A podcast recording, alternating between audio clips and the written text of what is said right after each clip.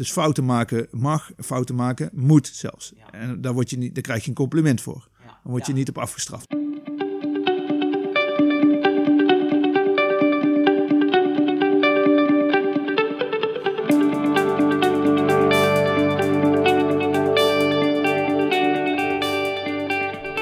Allemaal bij de strategie van de Kreeft podcast. Leuk dat je weer luistert naar alweer een nieuwe aflevering en deze keer op locatie bij de Heijse Hoeven. We zijn hier op bezoek bij Dennis Hurkmans in Brabant. En Dennis heeft een heel bijzonder verhaal te vertellen. Ik kijk heel erg uit naar dit gesprek, moet ik je zeggen.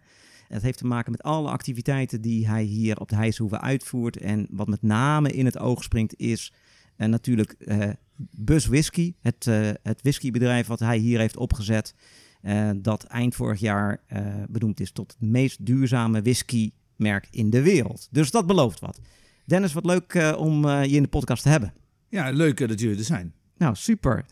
Ja, ik ben natuurlijk heel nieuwsgierig van, kun jij mij en de luisteraars meenemen van, joh, hoe is dit allemaal zo ontstaan? Waar wij hier nu zijn, de historie en de ontwikkeling van het bedrijf. Nou ja, de historie begint eigenlijk rond 1978. Dan raakt mijn vader zijn baan kwijt in wat we eigenlijk nu kunnen noemen de eerste oliecrisis. Hè, want we hebben er gewoon weer een. Zeker. Mijn opa had hier een stukje grond liggen. En dat was voor mijn ouders reden om hier een vergunning aan te vragen voor een boerderij en een huis. En dat hebben ze gedaan. En ze zijn gestart met een varkenshouderij. In dus 78. En ze hebben hier ongeveer 20 jaar varkens gehouden tot 1997. Toen kwam in Brabant de varkenspest. Ja. Was een heftige episode. En we kregen de pest hier ook op het bedrijf. Dus onze dieren werden ziek, gingen dood, werden geruimd.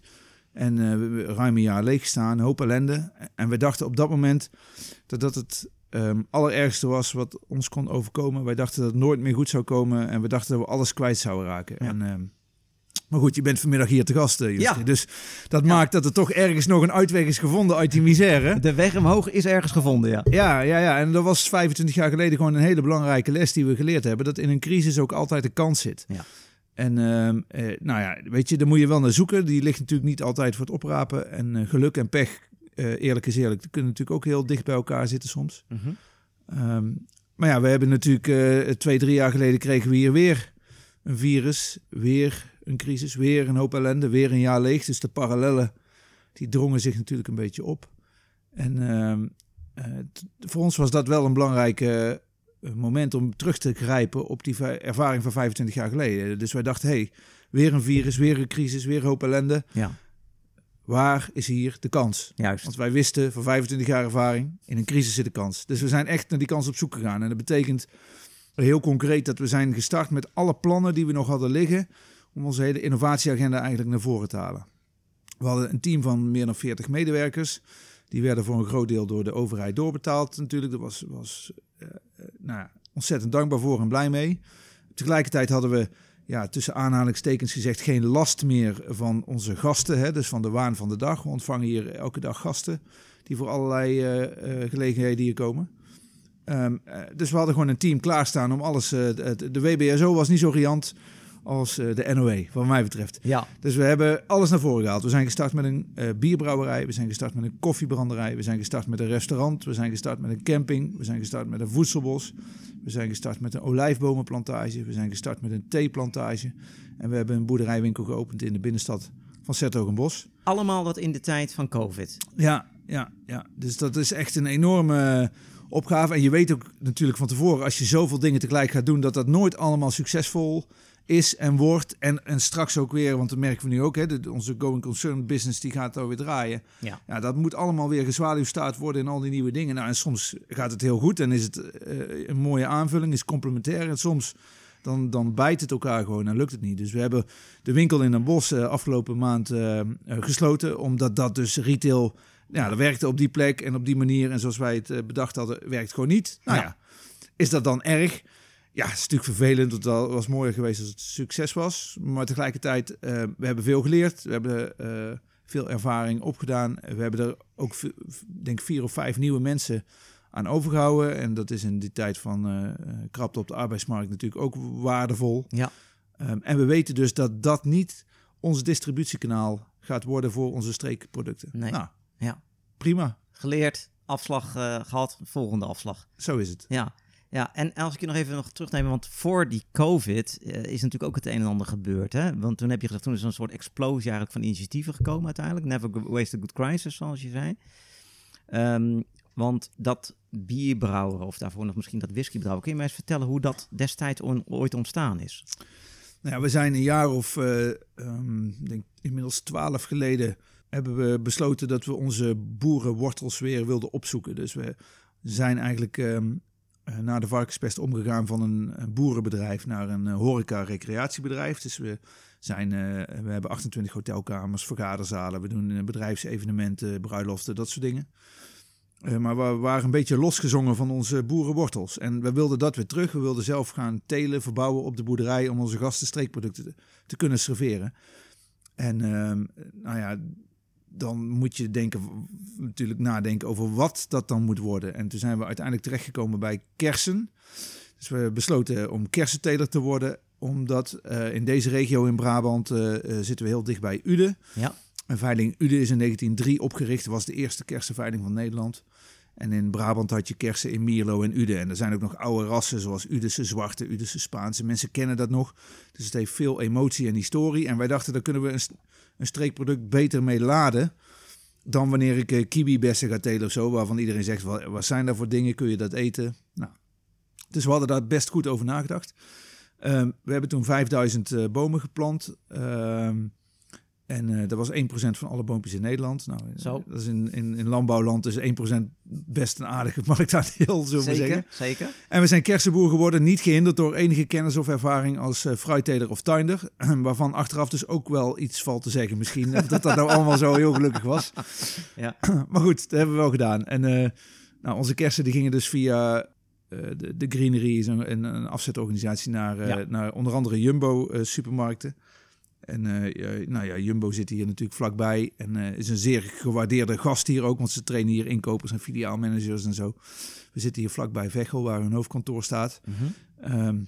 Dus een zeer gewaardeerd bedrijf, maar ze hebben daar in Veghel een heel raar concept. Vertel. En dat heet de laagste prijsgarantie. En als zij hun klanten de laagste prijs garanderen, wat kunnen zij mij als boer dan garanderen? Niet zo'n beste prijs waarschijnlijk. Nou ja, grosso modo hetzelfde inderdaad. Ja. En daar kom je dan achter. Er komt nog bij dat je als boer ben je prijsnemer in de markt, heet dat economisch dan. Hè? Dus wij zetten die pallet met kersen op de laadklep van zo'n vrachtauto, die gaat rijden en wij hebben nog geen idee.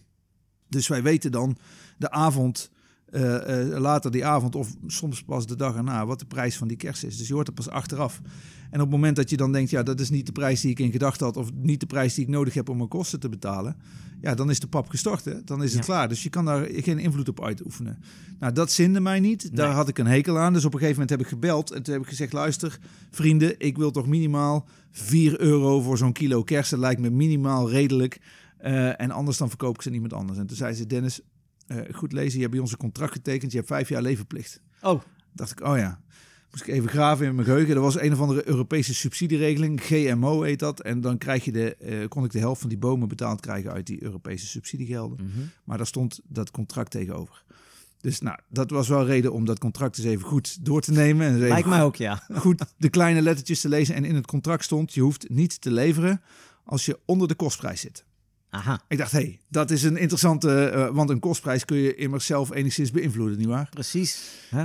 Dus dat was voor mij reden om eens met mijn vrouw een goed gesprek te hebben... s'avonds op de bank. En toen heb ik gezegd, schat, wat zou je ervan zeggen... als wij onze salarissen een beetje zouden verhogen daar bij die kersen? Lijkt mij een heel goed plan. Ja, dat vond mijn vrouw ook. Dus toen hebben we de andere dag gebeld. Ze jongens, luister, we zitten onder onze kostprijs te werken. Dus ik verkoop ze iemand anders. Toen zei ze, Dennis, goed je contract lezen. Als je onder de kostprijs zit, hoef je ze inderdaad niet te leveren.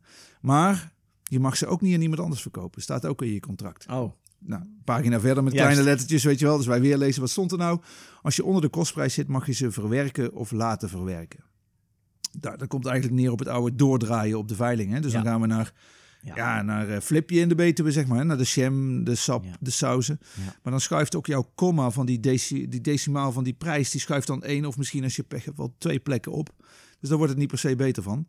Maar dat was voor ons wel dus een soort van ontsnappingsclausule... als die prijzen niet in onze zin waren. En Toen hebben we besloten om in Duitsland, in de buurt van de Bodensee, een destilleerketeltje te kopen. En toen zeiden we, als die jongens van Jumbo met hun laagste prijsgarantie ons geen goede prijs betalen, dan maken wij er wel kirsch van, de eau de vie van kers.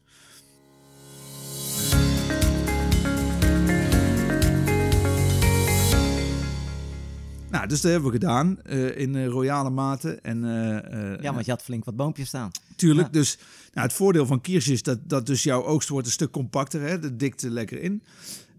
Kiers is zo'n 40% alcohol, dus dat bederft ook niet. Dus je zit niet met versheid en THT en noem maar op. Dus dat was ook al een voordeel.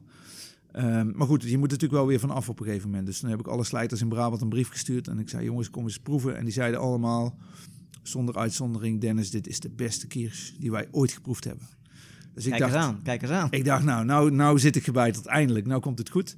Dus ik zei, jongens, het orderboek erbij, wat gaan we bestellen? En toen zeiden ze allemaal, niks. Dus ik zeg, niks, hoezo niks? Toen zei ze, ja jongen, niemand drinkt dat spul. Dus marktonderzoek doen, hè, als je zo impulsief zoiets doet, dat is op zich misschien ook een idee geweest. Maar goed, het was wat het was, dus... Ja, niemand zat op die kiers te wachten. Dus hier in de regio of in Nederland? Kiers wordt in Nederland gebruikt bij de kaasfondue met kerst misschien en in de Schwarzwalder kiersstorten. Nou ja, hè? Het woord zegt het, zeg maar. Ja. Dus dat was hem niet. Nou, toen heb ik aan die mensen gevraagd van wat drinken die mensen dan wel die bij jullie in de winkel komen? En toen zeiden ze, gin gaat heel goed en likeuren, dat gaat ook wel goed. Ja. Dus heb ik van al die kiers vervolgens weer likeur gemaakt. Okay. Dan wordt het weer, het volume wordt weer groter, hè? Meer sap en meer suiker erbij en dan komen we er ook. En ik denk dat ik afgelopen jaar misschien de laatste flesjes van dat avontuur heb wegverkocht. Dus het was nog niet per se een enorm succes ook weer. Dus dat viel allemaal nog niet zo mee. Nou, nee. In diezelfde periode mocht ik voorzitter zijn van een clubje boeren hier in de regio. En waren we gevraagd om brouwgerst te telen voor een bierbrouwerij. Nou, dat hadden we gedaan en toen ging de bierbrouwerij failliet. Mm-hmm. Een jaar of 8 geleden. En toen zei ik in mijn enthousiasme, ik zeg, maakt niet uit, dan gaan we zelf al bier brouwen. Hoe moeilijk kan dat nou zijn? Ja. Nou, dan kom je erachter dat als je van brouwgerst, die op de boerderij geteeld wordt, bier wilt laten maken, dat gerst naar een mouterij moet. Ja. Ja, in Brabant ga je dan kijken van waar gaan we dat dan laten doen. Dus waar zitten die eigenlijk, die mouterijen? Ja, dan kom je in Lieshout bij Bavaria al snel terecht. Hè? Dat is een hele grote mouterij, dus we hebben naar Lieshout gebeld. En toen zeiden we, joh, kunnen we gerst bij jullie brengen? Dat kon. En we kunnen hem ook mout meenemen. Dat kon ook, aardige mensen. Mm-hmm. En heel behulpzaam. En toen zei ik op het eind van het gesprek, vroeg ik van, maar hoe weet ik dan dat de mout die ik meeneem, dat is van de gerst die ik gebracht heb? Juist. En toen zei de vrouwtje bij Bavaria, die zei letterlijk op zijn Brabants, daar weet geen mens. Oh, ja, maar ja, wij maken een streekproduct. Ik wil weten, dat moet kloppen in mijn verhaal, snap je? Dus dat gaat niet. En ik kan niet, het is, anders wordt een soort groene stroom. Dat was niet de bedoeling. Ja. Dus ik heb aan haar gevraagd, ze zei, waar kan dat wel? Toen zei ze, in Nederland, nergens. Oh. Er zijn in Nederland 5 mouterijen. Heineken heeft er 2, Bavaria heeft er 1 in Lieshout en 1 in Groningen, in de Eemshaven, met AG-firm Holland-Malt.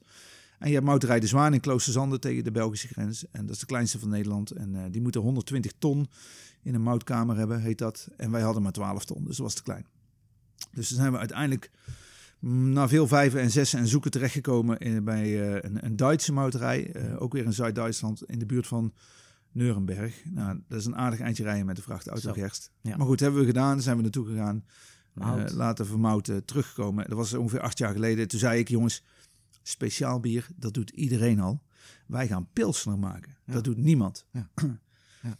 Inmiddels weet ik, als niemand iets doet, dat er soms gewoon een hele goede reden is dat niemand iets doet. Maar dat wist ik toen natuurlijk ook niet. Dus wij pilsner gemaakt en langs al die restaurants en kroegen in de regio. En die waren allemaal enthousiast. Alleen, ze zeiden allemaal, ja, ik zou het heel graag bestellen. Maar mijn pand is van Bavaria. Mijn lening is van Heineken. Mijn bruikleenapparatuur is van Inbev. Bier is pils is een kartel. Ja.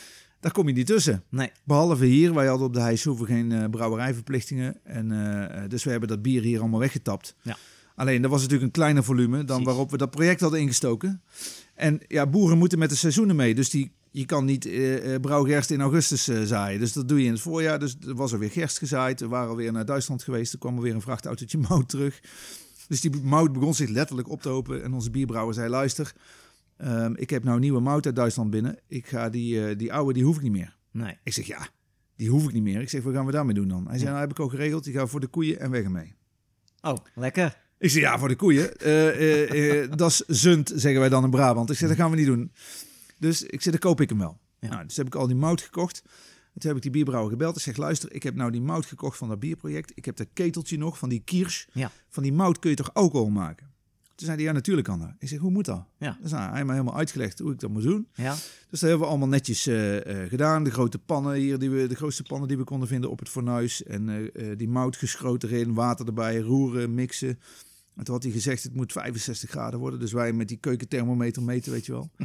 Nou, toen was het 65 graden. Ik denk, nou, dus ik weer bellen. Ik zeg, het is nou 65 graden, wat moet ik nu doen? Toen zei hij, als het goed is, dan gaan nou die zetmelen uit die mout, die gaan om naar suiker. Ik zeg, en hoe kun je dat meten? Hij zegt, ja, meten, suiker is zoet, kun je toch gewoon proeven? Steek gewoon je vinger erin, proeven. Juist, als het zoet is, empirisch, als het zoet is, dan heb je suiker. Nou, dus wij proeven zoet, suiker, gelukt. Nou, toen hebben we dat afgekoeld, gisteren bij gedaan, een weekje laten staan, door het keteltje gedaan. En er kwam transparante alcohol uit de ketel, dus wij waren helemaal blij. Dus onze bierbrouwer die komt bier brengen. En ik zei, kom, je moet even proeven wat we gemaakt hebben. Ja. Dus hij komt en hij proeft.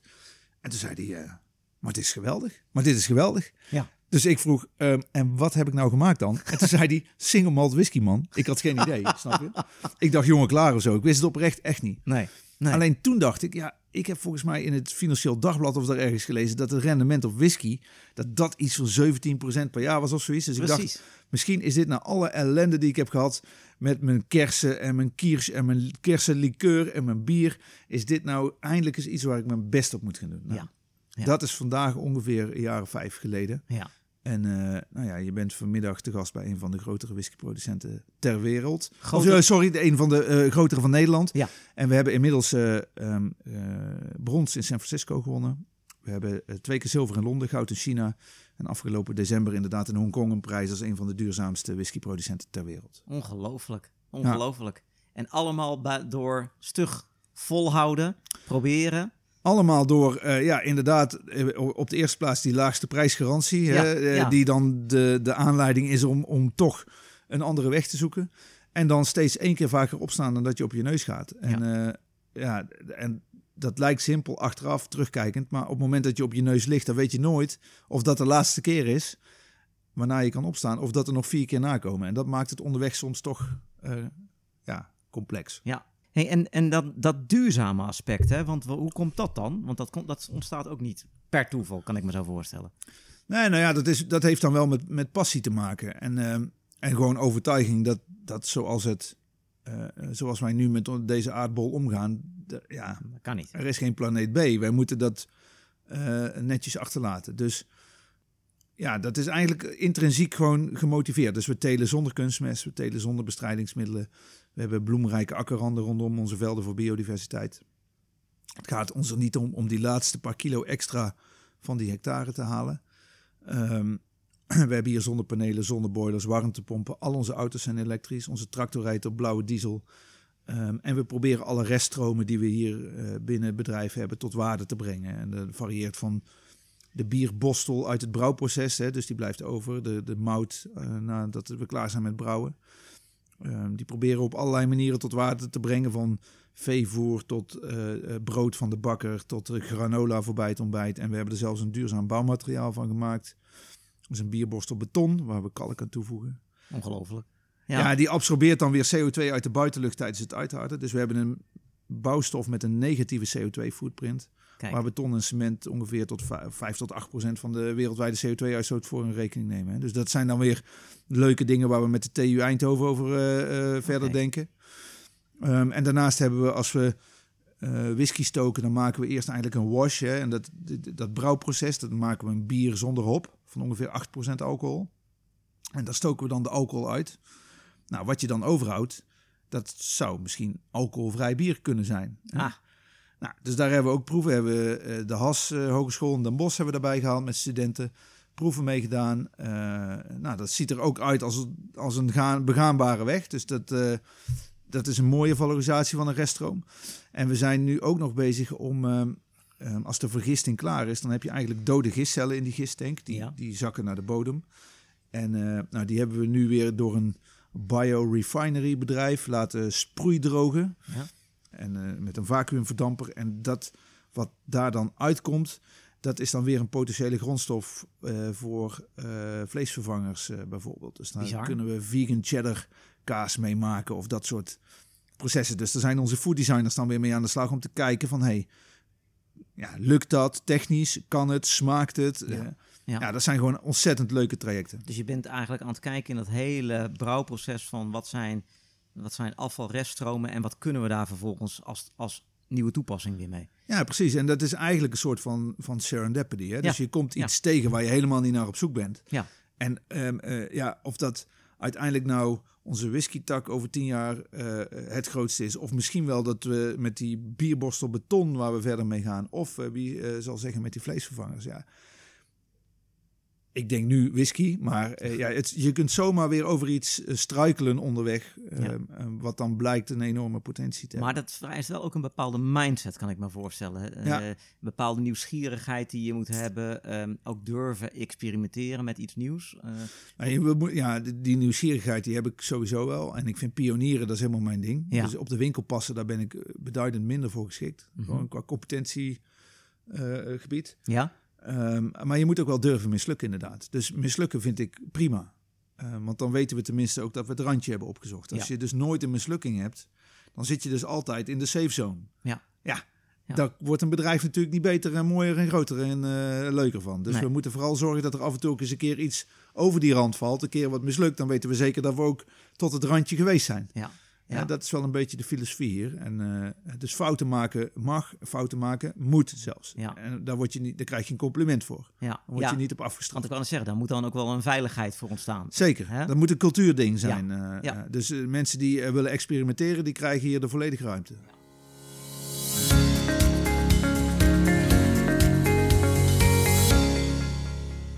Ik vroeg me nog af, als je nou kijkt naar dat hele brouwproces van die whisky, hebben jullie dan alles zelf onder controle of werk je dan ook weer met partners daarin samen? Hoe werkt dat precies? Waar komt de gerst vandaan bij wijze van spreken? Nou, de gerst die verbouwen we zelf. Dus we hebben zo'n beetje inmiddels 25 hectare land daarvoor, die we steeds huren van verschillende boeren. Dus dat zijn voor ons belangrijke partijen. Ja. En je kan niet jaar na jaar op hetzelfde perceel met gerst komen. Mm-hmm. En je ziet dat het voor andere boeren juist interessant is om tussen aardappelen, maïs en suikerbieten die gerst in hun bouwplan op te nemen. En daar wisselen we dus steeds mee uit. Dat betekent wel, wij telen zonder kunstmest, wij telen zonder bestrijdingsmiddelen. Maar we zitten wel in een carousel met boeren die dat niet altijd doen. Dus we zijn niet organic. Nou, daar ligt nog wel voor ons een vraagpunt naar de toekomst. Van hoe gaan we daarmee om? En waar zit voor ons eigenlijk de grootste duurzaamheidswinst? En daarnaast hebben we een mouterij, dat doen we ook niet zelf. Inmiddels mouten we wel in Nederland. Dus bij mouterij De Zwaan in Kloosterzande, een van de kleinere in Nederland, hebben we dus 120 ton nodig om daar te komen. En dat betekent 6 opleggers. Dus zij bepalen in feite onze productie. En ik kan dus ook niet zeggen, ik ga mijn productie 10% verhogen. Nee, ik kan alleen maar in eenheden van 120 ton kan ik omhoog. Ja, dus ik moet. Nou ja, dat is het schakelniveau. Ja. Dus daar houdt best wel wat in. Want dat brengt 2 dingen dan bij mijn gedachten. De eerste is, dat gaat groeipijnen creëren. Dat is misschien goed om daar eens eerst even over te hebben. Maar ik kan me ook voorstellen dat je zegt, niet alleen groeipijnen, maar dat betekent ook dat dat opeens een heel dominant onderdeel van al onze activiteiten gaat worden, die whisky-activiteiten. Zeker. Dus kijk, de Heijse Hoeven is een soort broedplaats voor streekproducten. Dus we maken hier van alles. En dat single estate, wat onze whisky dan is, hè, dus dat we van korrel tot borrel, grain to glass, zoals de Engelsen zeggen, die keten in eigen hand hebben. Nou, dat doen we niet alleen met whisky, maar dat doen we ook met onze bieren, dat doen we ook met wijn, dat doen we ook met mosterd. Mm-hmm. We experimenteren met havermelk, verzin het allemaal maar. Ja. Dus we hebben een broedplaats voor allerlei creatieve nieuwe streekdelicatessen. En whisky is eigenlijk daaruit ontsproten als een van die producten. Ja. Alleen dat inmiddels begint dat zich te gedragen hier op de boerderij als een soort van koekoeksjong. Ja. Dus het duwt al het andere uit het nest en het moet alle vierkante meters hebben, het moet alle aandacht hebben, het moet al het geld hebben, het stijgt boven zichzelf uit. En dat is natuurlijk ontzettend leuk. Ja. Maar dat vraagt ook wel een andere benadering. We kunnen dat niet meer zo zien als een van die vele producten. Dus daarom hebben we er ook een op zichzelf staande onderneming van gemaakt. Ja, dat snap ik. Hè? Want dan wordt het zo groot. Je moet daar een soort balans in kunnen houden. In ieder geval. Hey, en jouw bank, die reageerde ook heel enthousiast, begreep ik, hè, over jouw whisky-avontuur, toch? Ja, kijk, ik heb je net uitgelegd hoe we zijn begonnen. En dan heb je je eerste vaatje whisky gemaakt en dan ben je ondernemer. Zou jij dan de bank bellen om te vertellen, hey, ik heb 1 vaatje whisky gemaakt? Nee. Nou, nee, ik ook niet. Nou goed, en bij 4 vaatjes had ik nog steeds niet gebeld. En bij 10 vaartjes had ik ook nog niet gebeld. Maar goed, achteraf heb ik dus geleerd... er is dus wel een moment waarop het handig is om een keer met de bank te bellen. Dus ik had het niet gedaan. Dus ik had op het einde van de... Ik had weer zo'n jaargesprek met je accountmanager, heb je dan, hè, weet je wel. Ja. Dus die had mijn cijfers voor zich en die verzuchtte zich. En die zei, Dennis, hoe kan het nou dat je zulke mooie cijfers draait... maar dat je nou weer zulke enorme liquiditeitsproblemen hebt? Ja. En toen zei ik, ik denk dat het door die whisky komt. En toen zei die whisky, hebben wij het ooit samen gehad over whisky dan? Toen dacht ik, oh ja, misschien de bank meenemen in zo'n proces is aan de voorkant ook wel van belang. Ja. Dus ja, we zijn gewoon begonnen en we zijn het gewoon gaan doen. Dus ik heb hem meegenomen naar de warehouse waar al die vaten lagen. En dus hij kijkt naar al die vaten. En toen zei hij, dus al dat geld ligt hier. Ik zeg, ja, al dat geld ligt hier. Ja. Hij zei, en hoe lang moet hij hier blijven liggen dan? Ja. Ik zeg, ja, minimaal 3 jaar en een dag, anders mag ik namelijk geen whisky eten. En toen zei hij... En hoe weet je dan dat dat smaakt over 3 jaar en een dag? Ik zeg, ja, we doen ons best. We proberen een hele mooie New Make Spirit te maken. We proberen de allerbeste vaten te kopen die er in de markt zijn. En dat samen moet tot iets moois leiden over een aantal jaren. En hij zei, nou, dat weet ik niet hoor. Dus hij ging terug naar de bank, belt een uur later op. Hij zei, ja, ik heb het er hier eens even intern over gehad, maar... wij hebben helemaal geen data over whisky bij Rabobank. En ik heb naar Utrecht gebeld. En daar hebben ze ook geen data over whisky. En dus we hebben hier intern eens even vergaderd. En we hebben besloten dat we jou gaan onderbrengen bij een afdeling... waar ze jou eens wat intensiever kunnen begeleiden. Oh. Ik zei, intensieve begeleiding? Nee, te vroeger bijzonder beheer. Ja, die afdeling. Dus ik werd op het strafbankje gezet bij de bank. Ik zei, maar jullie hebben toch die slogan van... Growing a better world together en zo. En duurzaam en lokaal. Ja, en, ja. Ik zeg, dat doe ik allemaal. Ja. Dus ik zit toch helemaal in... Toen zei hij, ja, maar 1 ding heb je niet.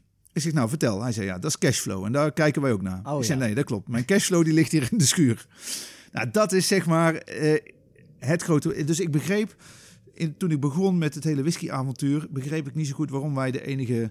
of een van de weinige single estate whisky-stokerijen waren. Hè? Dus onze whisky is single malt. Nou, single malt betekent dat je alleen maar werkt met gemouten gerst... en alleen maar van 1 stokerij. Ja. Dus ik was al single malt voordat ik wist wat dat betekende. Want ik had maar 1 keteltje en ik had alleen maar gemouten gerst. Dus dat was al klaar. Elke botteling die we doen is tot nu toe single cask. Dus we hebben steeds 1 vat wat we bottelen. En we blenden niet verschillende vaten met elkaar. Dat was ook gelegen in het feit dat je gewoon... In het begin heb je gewoon die cash nodig. Je kan je gewoon de luxe niet permitteren om te wachten tot je eens een keer 10 vaten hebt. En dan eens gaan kijken welke ga ik met elkaar blenden om iets moois te maken. Ja. Dus je bottelt single cask. En we zijn dus single estate. En toen kwam ik er op een gegeven moment achter dat er dus maar 50 of 100 single estate whisky stokerijen in de wereld zijn. En dat groeit wel, want iedereen vindt het natuurlijk hartstikke leuk. En ik dacht, waarom doet niet iedereen dat? Hoezo zijn wij een van die weinigen? Tot ik dus mijn gesprek met de bank had. En toen begon mij te dagen waarom... Ja, dit gaat dus gewoon financieel niet zoals wij zijn gestart. Juist. En ik kwam er later ook achter dat in Schotland... 70% van de whisky labels, dus de merken... zijn geen stokerijen, maar zijn bottelarijen. Ja. Dus die kopen hun vaten van warehouses... waar brokers en investors posities hebben. En die hebben een master blender... die daar een heerlijke, fantastische single malt van maakt. Ja. Maar die stokerijen zelf, die verkopen dus die vaten aan brokers en investors. Dus daar zit een soort derivaten financiële oplossing tussen. Omdat dat een hele industrie is. En die hebben wij in Nederland niet. Dus dat moeten we hier zelf doen. Dus wij zijn, ik heb in het begin vaten verkocht aan investeerders... die gewoon het bloot eigendom van een vat hebben gekocht. Ja. We hebben gecrowdfund. Mm-hmm. En ik heb overigens ook een groep investeerders die inmiddels die wat groter zijn ingestapt... en die daarvoor het pandrecht op de voorraad bijvoorbeeld hebben gekregen... Mm-hmm. En we hebben nou het laatste wat we hebben gedaan is sharefunding. Ja. Waarbij mensen dus ook mede aandeelhouder in Buys Whisky kunnen worden. Ja, dus je bent op zoek gegaan naar alternatieve financieringsvormen om dat cashflow probleem op te lossen. Ja, zeker. Kijk, cashflow is het probleem, moet je oplossen. Ja. Nou, dat kan er, we hebben hier een restaurant, zijn we erbij gestart. We zijn gestart met een camping en we zijn gestart met whisky rondleidingen. Mensen kunnen elke dag terecht om een tour door die stokerij te doen. Dus je probeert ook op allerlei... aanvullende diensten probeer je wat omzet te genereren. En ook die beleving te creëren. Want onze whisky is niet in de winkel te koop. Dus wij hebben heel bewust gekozen voor een distributiekanaal, afboerderij en online. Ja. Maar dat vraagt natuurlijk wel extra inspanning. Want dat betekent dat je elke fles, daar moet je moeite voor doen. Ja. Die worden niet per pallet of per 20 dozen georderd door de retail. Ja. Wij verkopen onze whisky zoals Tesla auto's verkoopt. Ja. Direct aan de eindverbruiker en alleen online. En wat is daar je ervaring mee? Nou ja, we zijn tot nu toe steeds uitverkocht. Op het hoogtepunt hadden we een levertijd van een half jaar. En nu, als je nu een fles pre-ordert, dan heb je hem hopelijk net voor de kerst binnen. Dus, zo, ja. En waar komt dat door, denk je? Wat is de reden van dat succes?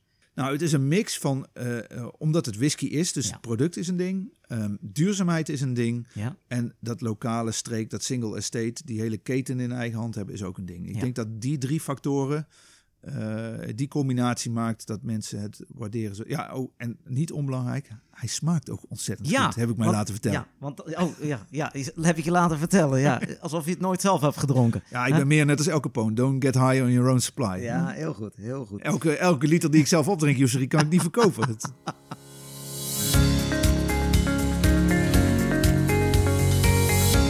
Maar dat was nog wel een vraag die ik voor je had. Van, je zei van, je hebt een aantal prijzen gewonnen. Dat gaat over de kwaliteit van de whisky dan uiteindelijk. Hè? Ja, het verschilt een beetje per wedstrijd. Dus soms word je gerankt op prijs-kwaliteit. Soms weegt bijvoorbeeld ook verpakking mee. Ja, ja. En zoals laatst in Hongkong, dat was puur op duurzaamheid waar dan gekeken wordt. Dus je probeert op verschillende vlakken mee te doen. Ja. Om te kijken waar je in die wedstrijd zo'n beetje zit. En wij zijn... dat was ook wel grappig. Dus ik had ons allereerste vat ingestuurd voor een wedstrijd. Ja. En dat werd meteen zilver. Dus we zijn de enige whiskystoker die zilver heeft gewonnen voor zijn eerste vat. Maar dat komt omdat er geen één whiskystoker zo stom is om vat 1 in te sturen naar een wedstrijd. Dus ik hoor achteraf, zei iedereen, heb je vat 1 ingestuurd voor een wedstrijd? Ik zei, daar zit toch al je fouten en je leergeld zit in vat 1. Ik zei, daar had ik eigenlijk niet over nagedacht. Maar je zegt het nu met een knipoog, maar... Ergens moet je iets goeds doen, ook op kwaliteitsniveau. En dat vind ik dan toch wel bijzonder. Wij hebben natuurlijk vanuit Nederland helemaal geen whisky-cultuur-traditie. Hè? Dat zit natuurlijk veel meer in Schotland, in Ierland, dat soort dingen. Ja, maar dan moet ik je op één punt corrigeren. Je hebt gelijk dat we geen traditie hebben qua productie. Nee. Hoewel, als je heel ver teruggaat, je zou kunnen zeggen dat de Schotten misschien het destilleren wel van de Nederlandse jeneverstokers hebben geleerd en overgenomen. Fair point. We hebben in Nederland iets van 2,5 miljoen whiskydrinkers, 300.000 single malt drinkers. We hebben het meeste aantal whisky magazines per inwoner ter wereld en het meeste aantal whisky festivals per inwoner ter wereld. Dus we zijn een enorm whisky-minded land, maar we hebben echt maar een paar whiskyproducenten. Ja. Er zijn er misschien 30 of zo, waarvan een heel groot deel... in feite het een beetje erbij doen of een bierbrouwerijtje hebben en een paar vaatjes stoken of dat soort dingen. Dus er zijn echt een handvol serieuze producenten die een wat groter volume maken. Dus het is echt een enorme markt die invulling verdient wat mij betreft. Ja. En tegelijkertijd een heel klein aantal producenten. Ja. Dus die verhouding die is ook wel... Ja, scheef. Economisch gezond zou je kunnen zeggen. Vanuit mijn perspectief dan. Dus vanuit die storyline zou je kunnen zeggen... echt bijzonder dat het nooit eerder iemand... dit grootschalig heeft opgezet Nederland. Wat ik niet goed begrijp, en dan moet ik misschien... Moet eigenlijk niet zeggen. We hebben hier in Nederland natuurlijk een enorm oude jenever-traditie. Dus Lucas Bols was natuurlijk een van de VOC-mannen, zeg maar. Hè? Dus zover gaat die historie terug.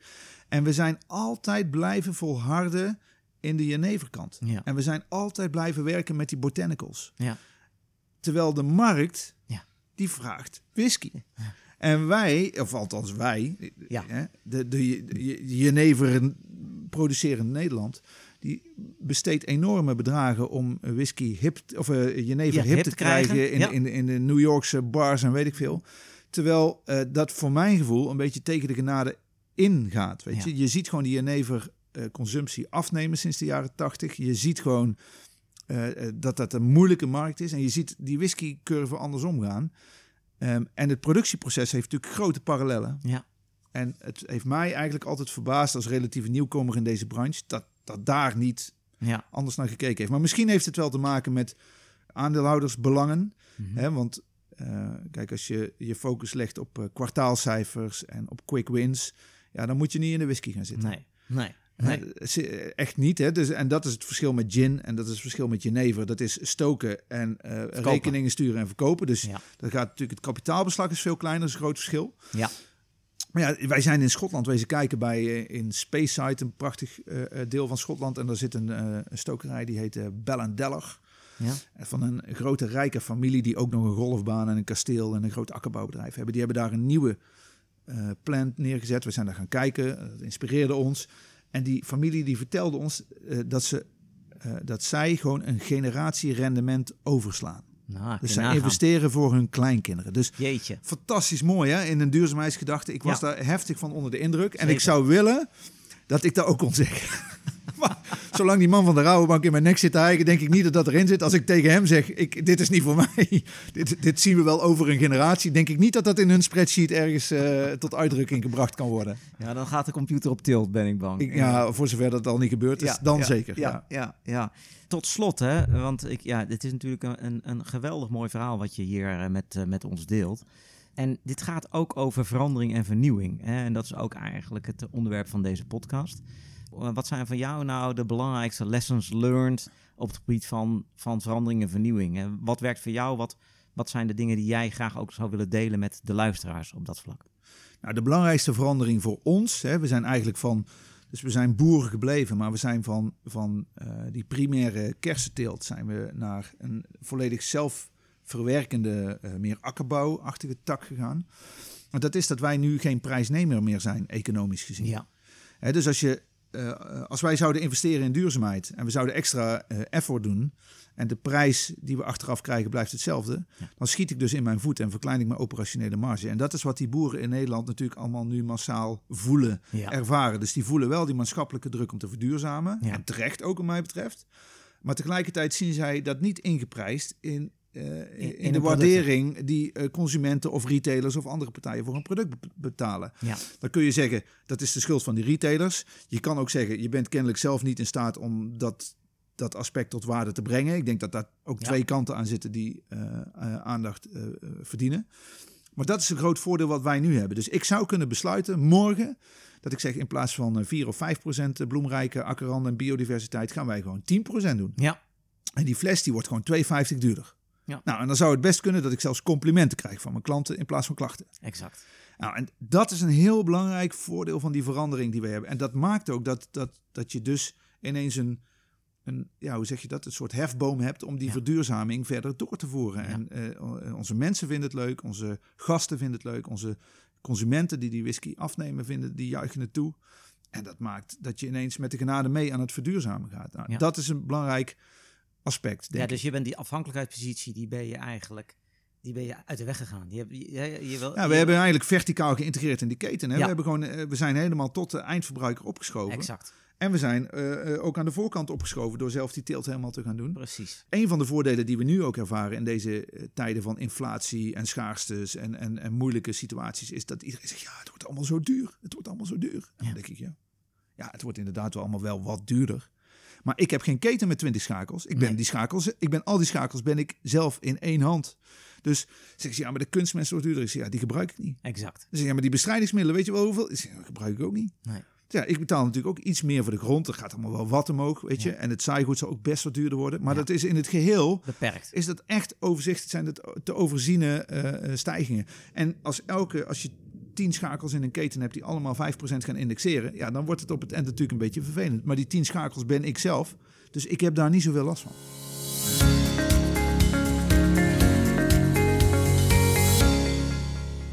Dus dat vind ik een heel interessant, hè? Dat je die keten, die hebt zelf die controle daarover.